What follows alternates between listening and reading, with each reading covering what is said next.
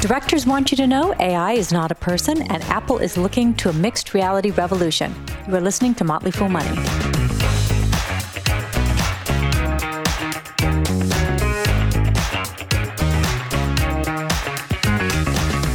Motley Fool Money. I'm Deidre Woollard, and I'm joined in studio by Motley Fool analyst Jason Moser. Hey, Jason, how you doing today? Hey, Deidre, doing fine. How about you? Doing good. I want to talk entertainment with you today. So, the Directors Guild they've reached a tentative deal with the Alliance of Motion Picture and Television Producers. Seems like a pretty good deal. It's got some wage increases, better benefits, higher streaming residuals. The writer's strike is still going on, but it seems like we're one step closer to getting back on track. Should those of us who hold entertainment stocks and really like streaming entertainment be breathing a sigh of relief? Well, I, I think for sure it's a step in the right direction. Um, I, I, would say I think some are going to weather this better than others, to be sure. I, I think we're seeing a lot of damage has already been done here, though, unfortunately, in that a lot of these shows are facing these long delays, right? And so you look at some of these really popular shows that have recently rolled out uh, on HBO is a good example. You've got The Last of Us and you've got uh, what House of the Dragon, right? Two very well received popular shows, and it's looking like this is going to contribute to a much longer uh, span of time that goes between the next season dropping, right? And so that as a consumer is is not ideal, right? As investors, probably not so ideal because it's not ideal for consumers. So it, it kind of leads me to, to the idea here that some of these companies are going to be able to deal with this better than others. And I think the bigger companies, the companies that have been in the space a little bit longer and have built out these streaming models and these libraries with all of this content, you know, they've they've got more to, to, sort of fall back on while we wait for all of this to play out. So some of the obvious names, uh, you look at something like a Netflix, of course, because they really were the first to this space.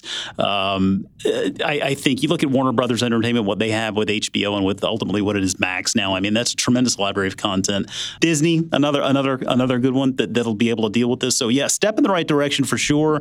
But but it is it is as you said, it's not it's not come to a full conclusion yet. And so a lot of these streaming services are going to have to rely on some of this their libraries of content, so to speak, to be able to sort of fill fill the time because this content does not live a very long life anymore, right? I mean, it is something that just does not, particularly when these companies drop the whole season at once. I mean, people binge through it, they finish it in like a day or two, and then it's over. Uh, so you can start to see with a lot of these, a lot of these services are kind of reverting back to we're gonna we're gonna re- release these more linearly, um, and so you're seeing like episodes coming out every week as opposed to all at once. So it's it's very interesting to see between that and sort of the advent of advertising in the space, how streaming is evolving because it is not like the streaming that we knew from just maybe 10 years ago. Yeah, it's definitely definitely evolving and one of the things I think you just mentioned is the idea that some of these new hits if we're waiting a year or so for another show, maybe we forget about them a little bit, and that, that could also be a concern. Easily, it, just it slips under the radar. You kind of forget it happened, and then all of a sudden, oh wait, I forgot about that one. And you know, the longer that time passes, uh, the, the, more the more the, the, greater that risk becomes. Um, and, and, again, I mean, I think that does speak to the advantages in releasing this content more slowly. It does feel like we are we're seeing more and more streaming services relying on that. And, and you know, Netflix was the one that really started all of this right? I mean, they were they were the ones. They're famous for dropping all the content all at once, and people just binge right through it. And and and I think as consumers, we've we've enjoyed that luxury for a while. Uh, the problem is it, it's not the most it's not the most sustainable model, right? I mean, I don't think it really works out as well for the business in the long run, which is why we're starting to see some of these businesses reverting back to sort of the linear fashion and reduce, releasing things sort of on a, on a time timely basis as opposed to all at once. Yeah, absolutely. Well, in the proposed deal, there's this language that really struck out to me, which is this idea that it, they say that we have agreement that AI is not a person and that generative AI cannot do a director's job. I think that speaks to our overall fear that AI is coming for our jobs. yeah. But is, is this really necessary at this point? Was this on the table? I, think so. I, I, do think we're so early in the actual development of this space, right? When I say space, I'm talking about AI in general, understanding exactly the implications of AI and how it's going to impact our, our lives professionally, personally. Its capabilities, what it does well, what it doesn't do well. I think I think that a little caution is warranted. I mean, it is it's so, it's something that can be changed down the road if it, if it's deemed to be unnecessary. But I absolutely understand from an individual perspective wanting that protection, right? I mean, there is this narrative out there right now that AI is coming for for, for everyone's jobs. That's scary, right? And, and I don't think it's going to be to, to, to that effect, right? But but AI is going to change the landscape much as technology does. Probably will make some jobs redundant, and, and it will will uh, sort of change change how we do things. Um, now, I, I think on the flip side, do we get to a point where AI can actually do these jobs and do them even better because we could get to that point, right? Entertainment may be a space where AI has dramatic implications. I mean, we just don't know yet. We're going to find out here over time. I, I, do think at the end of the day, one thing to keep in mind, and, and at least I feel this way, right? This content at the end of the day is art right? I mean, it is art. And for many, art and the human element are just inextricably linked. And, and so there is something there is something to that where I, I, don't, I don't know that consumers necessarily will feel the same level of respect if they know that their content is coming from you know AI generated sources, right? I mean, there's an artistic component to this that I think does matter not only to to the creators, but but to us as the consumers as well. Yeah, yeah, I think that that is an interesting concern as we go forward. Part of the other piece of this puzzle is you've got uh, the Writers Guild; uh, their their strike is ongoing. We've also now got to worry about a SAG-AFTRA. That's the big actors union. They're headed to the bargaining table this week. I'm assuming AI is going to become uh, even more of a factor there too, because now we have the ability to sort of generate versions of actors. We've got ability to generate writing that sounds like a particular writer so I'm thinking about that. I'm also thinking about how these streamers figure things out going forward. If they cut a lucrative deal with all of these unions, does that mean that they're going to have to sort of slow down their production or make other decisions going forward?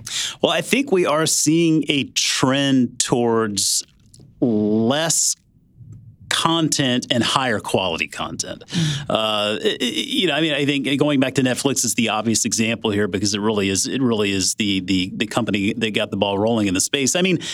Netflix has been known for having a ton of content. They're trying to scratch you know an itch for everyone out there, right? They're not targeting one specific kind of kind of, uh, of, of, of consumer. I mean, they want a little bit of a lot for everyone, right? And and so the flip side of that is you end up with a library of a, uh, of a lot of less than compelling content. And, and I mean, I, I would say that's not not just with Netflix. I mean, I look at a lot of these services today. And, and, and a lot of these services have some excellent content. They have a ton of less than compelling content. Um, and so I think what we're seeing more and more is that these companies are starting to realize that more isn't necessarily always better. Uh, technology, hopefully, will continue to help improve the quality of that content. Uh, but we're absolutely seeing these leadership teams really approaching these content budgets now with a little bit more scrutiny, uh, recognizing the fact that it's not always about just having more. Uh, but but there is a quality dynamic to it that consumers really care about, and, and also I think that ultimately it speaks to the consolidation in the space, right? We're seeing more and more of these streaming services falling under, you know, one corporate umbrella, so to speak. So, so some acquisitions I think are likely to continue, and we see a few a few really big entities that kind of dominate the space. We're already seeing that really, I think, shape out with things like you've got Disney, Netflix, I think Warner Brothers with Max. Um, that will be an advantage to these companies because they have more resources, they have greater distribution, they have these these greater audiences in, in a way to push that content out so many different ways. While we're talking Netflix, we got something in the mailbag from Bill in Seattle, and he said, Why didn't Netflix put the advertising tier option in the notice about sharing passwords? I would have put my kids on that instead of the no ad tier. And if they're really going to make more money on the ad tier, this would have been the perfect time to offer it. So, what do you think, Jason? Is it that Netflix is still more interested in grabbing that subscription revenue than the ad revenue? Well, if you go by what they're saying in their calls, and I mean, Disney and Netflix both struck a, a tone here where the ad supported model is is a very attractive one from, from, from an economic perspective. I and mean, they like the economics of that ad supported model. And so I think in regard to Netflix, they as, as quickly as they were were leaders in the streaming space, they are they are not so when it comes to ad supported TV, right? They are really kind of of, of behind behind uh, the pack there when it comes to ad supported TV. So I think they are approaching this with a, little humility, a, a, very open mind, and wanting to learn the dynamics of, of how this ultimately works because that's not their specialty, right? Their claim to fame was we're keeping it simple. It's an easy, cheap subscription model, and it just makes sense.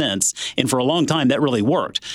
Well, what we're seeing now and now is more of these companies realize the benefits of having that ad supported model, um, and, they're really rolling those out. So I suspect as time goes on, as Netflix gleans some lessons from the space, learns what works and what doesn't, uh, they'll they'll I think they'll start to tout this ad supported model a little bit more because the economics are really uh, very attractive. Yeah, we'll have to keep an eye on that one. Well, speaking of another kind of entertainment, today uh, we've got Apple's Worldwide Developer Conference. That's the WWDC. You know, in the past there were a lot of surprises. This this year, we we know what it's going to be pretty much. It's the Reality Pro headset. VR headsets, they haven't quite taken off, right? You know, this was going to be the next big thing. Is this going to be the moment where it shifts, do you think? It, it is really, really difficult to say. I mean, on the one hand, you you want to say yes. Like Apple is just they have they have such a reputation for sort of sitting back and watching an opportunity unfold, right? Learning uh, to, you know, gleaning the lessons from their competitors and sort of understanding what works and what doesn't work in a particular space, whether it's you know smartphones, laptops, whatever. And and this is this is the same thing, right? We've got plenty of headsets out there already but we've still not seen the traction I think that some were hoping that we would see at this point in regard to mixed reality, augmented virtual reality. And I think a lot of that just boils down to trying to really figure out what the core use cases are. You know, on the consumer side, really the core use case remains in the gaming space. I think it's most attractive for gamers looking for a new way to interact with their with their content. Um, you know, I, I, can speak just anecdotally. Like we, we a couple of years ago, we got one of my daughters uh, an Oculus headset. It's sort of a last second birthday gift. We just thought it'd be fun. She'd enjoy tinkering with it, and she did for for a couple of weeks. And and now it it doesn't get nearly as much attention as, as you, you, might have thought. And, and, and, having used it myself, I understand that, right? I mean, it's amazing technology. It's it's phenomenal what it can do. I mean, it does put you into a whole other world. And, and, to, and to think that we have technology can do that is, is really impressive. But we haven't really come down to, to the core use case as to why a consumer needs this stuff yet. And that may just take some time to develop. And I think Apple is, is uh, very well very well known for kind of creating those opportunities, finding those killer apps, right? Right, those core use cases that can really help take uh, their hardware and software to another level. Um, I, I, think the other real challenge with Apple right now is if, if, the price point, if they do indeed announce this, and the price point is in that three thousand dollar range that they that that has been quoted, that's going to be very prohibitive, right? Because you're talking about Oculus that goes for five hundred dollars versus an Apple headset that goes for three thousand dollars. I mean, that, that, that's obviously a tremendous delta there. That, that it's going to be very difficult for for consumers to, to justify that, at least in the near term. But you got to remember this is Apple. I mean, it's a company that has afforded itself so much brand equity through the years. You, you, just can't ever count them out, right? You can't doubt them because they, I mean, over time, they do such a wonderful job, again, of learning those lessons, taking those lessons away from what their competitors are doing, and, and, and ultimately figuring out what works and what people want and they deliver it in a seamless, elegant package, right? Their hardware is just really, really good stuff. Uh, so I think in the near term, it, it, it's probably going to be a bit of a, a, bumpy ride for this. Longer term, if, if they can really kind of convince us of those core use cases, then I, think they stand a better chance because folks out there are going to give Apple a shot no matter what. That's that's the kind of brand equity they've had they've they've got. Um, what they don't want to do is put a product out there that just starts collecting dust and people forget about. Yeah, yeah, I think that's really important. Is that if it, if it ends up just being a gaming product that's that's not that exciting. And I know when they were originally thinking about doing this, they were looking to do more of a augmented reality glasses sort of thing. That ended up sort of taking a back seat. Maybe long term, that's where we go. Do you think that that's more that this is maybe just the start of a whole new revenue stream for them? Yeah, I mean, it, it, it definitely. I, I, think it has that potential. I mean, I love the fact that they're looking at this and saying, uh, you know, augmented reality and virtual reality. I mean, I think one of the big challenges with Oculus is that it's straight up virtual reality reality. I mean, you're you're you're immersing yourself into a digital world that is is fully made up, and, that's entertaining. It can be fun for a little while, um, but there's not as much utility, right? It is more entertainment than anything else. I think if you if you're talking about like a mixed reality headset that would incorporate augmented and virtual, right? If we're overlaying some digital on top of the physical world, there's more utility there. There are more potential use cases there uh, that I think Apple could certainly exploit, and so that could be one of the lessons they've learned from a lot of these headsets that have been released into the into the market over the last several years. Is is ultimately while virtual reality is amazing technology maybe it's not the most useful, right, for for the masses. And I think that with something like a mixed reality, augmented reality, to me, that seems to be there seems to be more core use case opportunity there. Uh, so yeah, it's going to be fascinating to see exactly what this product looks like and what it does. And uh, while it'll most certainly be early days.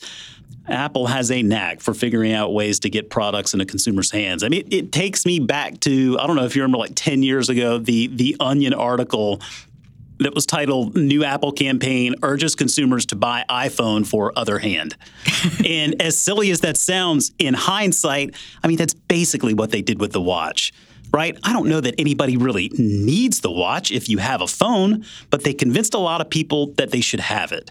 And, and so they find core use cases for devices. They convince consumers that they want them, that they need them. The brand affords a, a lot of trust and gives them a huge benefit of the doubt there where consumers will give it a shot because it is Apple.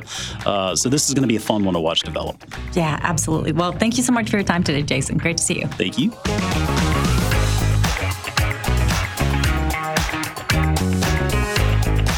Innovation doesn't always come in the form of something brand new. Ricky Mulvey and Asit Sharma discuss a mainstay tech company that's still improving a decades old product. Joining us now is a Motley Fool analyst who demanded a present in order to record a segment with me. Welcome, Asit. Ricky, it's good to be here. You make that sound so quid pro quo. Well, it might be a little quid pro quo because you said I have this great idea, and it's that you send me a present, and then we'll make a podcast segment about it. And I thought it might have been nicer to kind of do the other way uh, in reverse. Like I would, you would send me a present, and then we'd make a podcast segment about it. I mean, we'll chat about that later, Ricky. But the real present was the fact that I was barreling down I 40 in North Carolina on a very sunny Sunday afternoon, listening to the radio, and a thought popped into my head. What was that thought? The desire to discuss something with Ricky Mulvey. I mean, that's the present dude that I thought of you during my time off.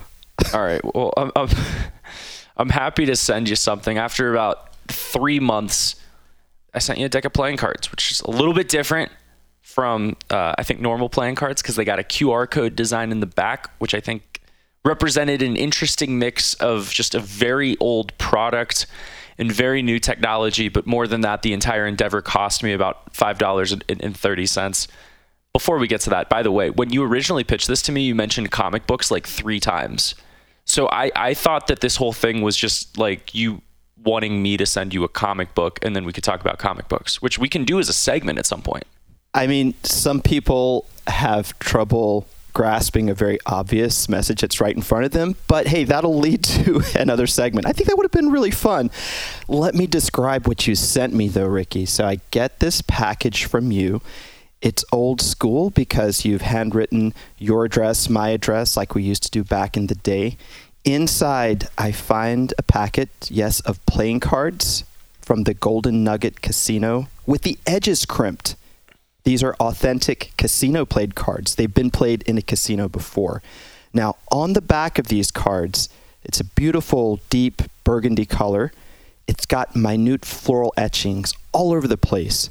So I think there's an interesting reason that there's these QR codes on these playing cards, and it's because I think they're in order to stop something called edge playing, which is when very skilled gamblers, or I, they wouldn't even be gambling at this point because they have an edge, are able to spot very tiny imperfections in the backs of cards, and then therefore they know what card is under it. So let's say you have the six of hearts, and you're able to tell that it's the six of hearts because on the back there's just a slight misprint when they're doing these sheets of playing cards. The most famous example of this um, was was Phil Ivey and Kelly Sun, and Kelly Sun basically was this, uh, I would say, addicted gambler and actually got kicked out of MGM properties in Vegas for playing a bad marker, which was asking for $100,000 when you didn't have the cash to back it up. MGM ends up uh, getting her sent to jail because in, in Vegas, that's the equivalent of writing a bad check. Since then, she's had this mission of revenge against MGM, closely studying the backs of playing cards, and is able to team up with, with Phil Ivey in order to, in some ways, to get bankrolled. And they play together with this very specific rule set, very specific cards in, in Baccarat, which the casinos are happy to oblige because they're playing such massive hands. You, you can ask for anything you want when you're playing $100,000 a hand. This goes on for years, and eventually it comes tumbling down casino security in, in Crockfords uh, Crockfords casino in England notice kind of what's going on, and they claw back all of the winnings from them. Phil Ivey appeals this. This is a years long court battle, but eventually the, the Supreme Court of England sides with the casino, saying that Phil Ivey cheated.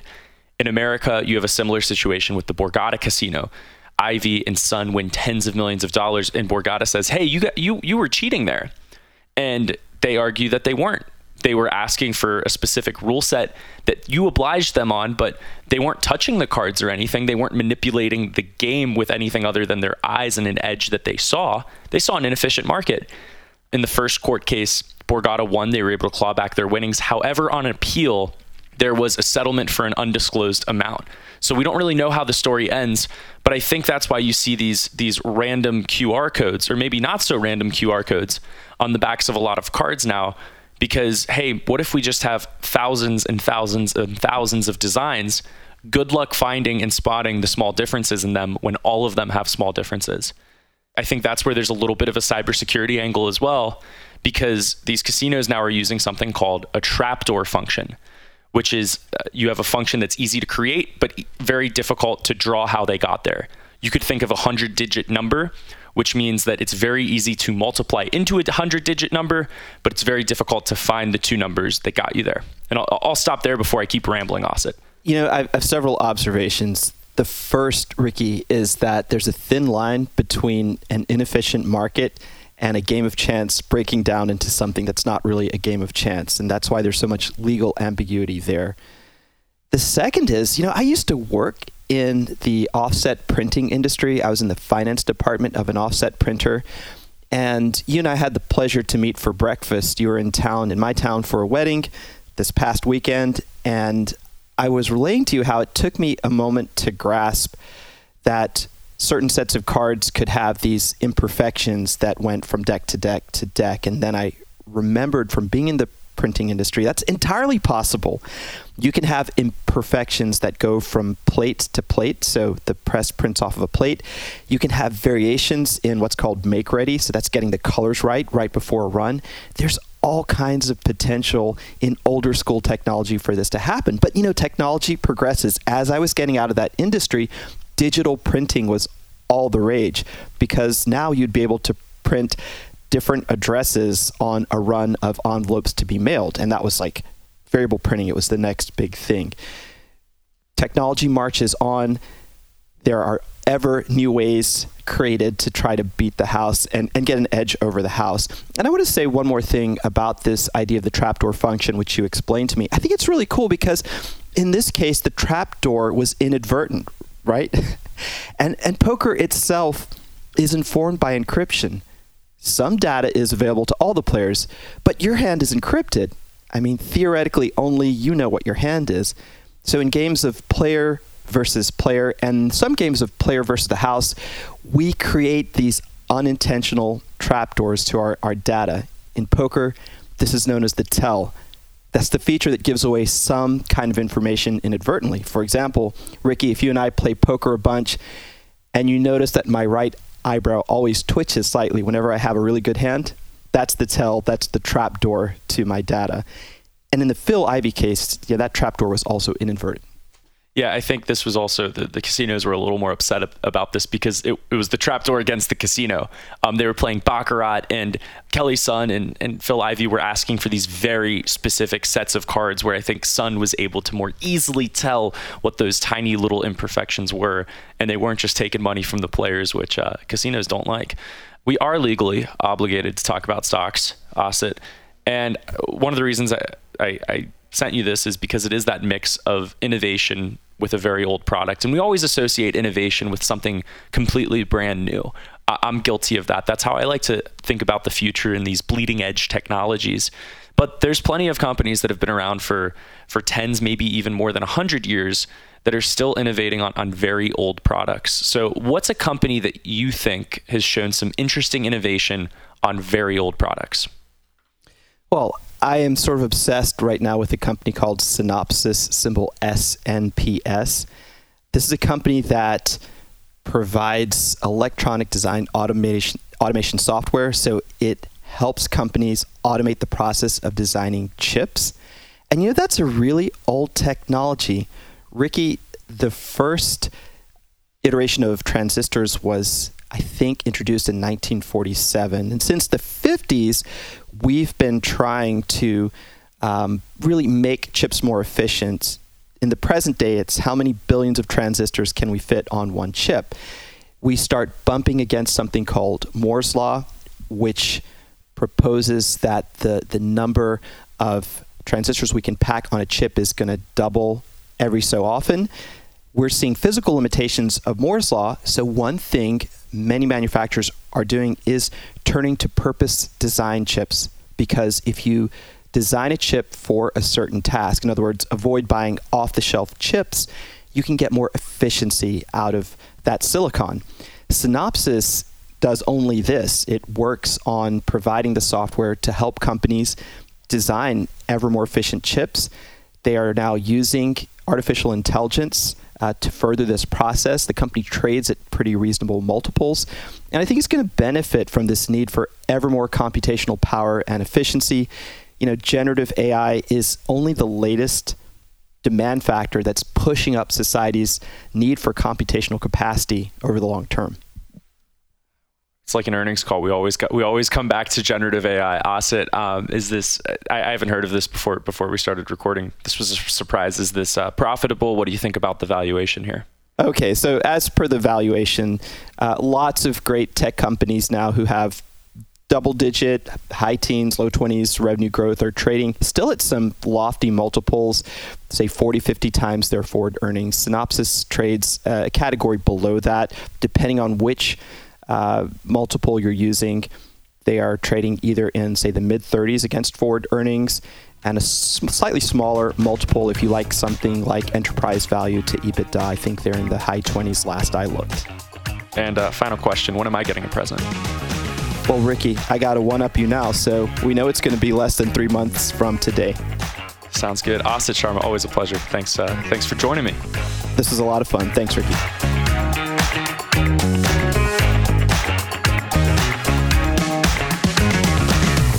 As always, people on the program may have interest in the stocks they talk about, and the Motley Fool may have formal recommendations for or against. So don't buy or sell stocks based solely on what you hear. I'm Deidre Woollard. Thanks for listening. See you tomorrow.